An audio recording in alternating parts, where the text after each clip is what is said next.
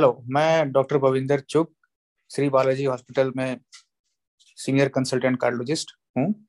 और मैं ये इन्फॉर्मेशन आपसे शेयर करना चाहता हूँ कि डब्ल्यू एच की रिपोर्ट के अनुसार हमारे देश में बहुत से डेथ यानी मौतें दिल की बीमारियों से होती है।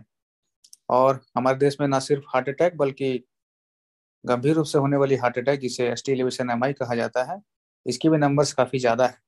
हार्ट अटैक होने के लिए जिन जिन कारणों या हमें उसे कहते हैं रिस्क फैक्टर्स हार्ट अटैक होने के लिए जो जो रिस्क फैक्टर्स होते हैं, उसे हमें अपने शरीर से दूर रखने की पूरी कोशिश करनी चाहिए।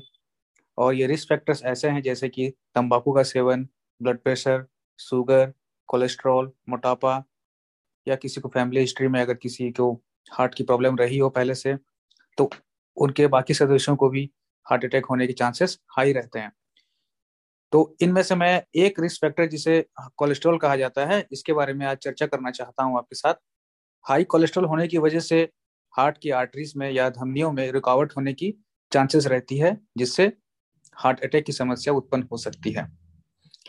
तो कोलेस्ट्रॉल दो तरह का होता है, या तो बैड कोलेस्ट्रॉल या गुड कोलेस्ट्रॉल बैड कोलेस्ट्रॉल का लेवल अगर ज़्यादा रहे ब्लड में तो आर्टरी में ब्लॉकेज होने की संभावनाएँ बढ़ती हैं, जो कि आगे चल के हार्ट अटैक का भी रूप धारण कर सकती है। तो हमें अपने कोलेस्ट्रॉल लेवल का नियमित जाँच करवा कर इसे नियंत्रण में रखना बहुत ज़रूरी है।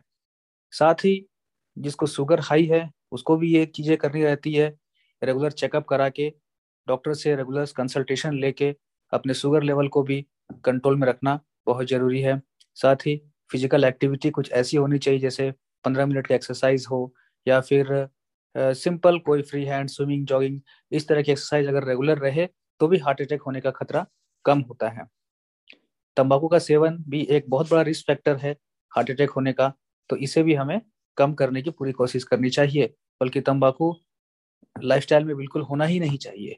किसी भी रूप में, चाहे सिगरेट हो या कोई और अन्य पदार्थ हो, इसका सेवन बिल्कुल ना करें, जिससे कि हार्ट अटैक होने का रिस्क बढ़ता है। और कोलेस्ट्रॉल का लेवल जानने के लिए एक सिंपल सा टेस्ट है लिपिड प्रोफ़ाइल, जो कि एम्प्टी सुबह खाली पेट में या एम्प्टी स्टमक में उसे दे सकते हैं, जिससे हम लिपिड प्रोफ़ाइल के कुछ पैरामीटर्स का टेस्ट करते हैं।